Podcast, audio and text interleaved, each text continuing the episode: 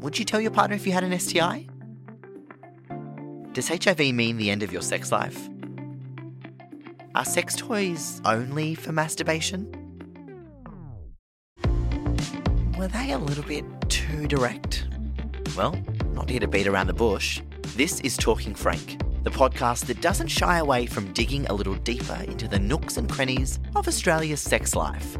I'm Raddy Walden, and I guess you could say I've made it my mission to normalise sex and all the unexpected fluids that come with it.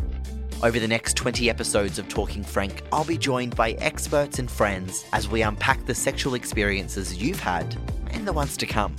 From the headspins of modern dating to the stigma around pleasure and what the hell happens when you get an STI check. Come on, let's get frank about it.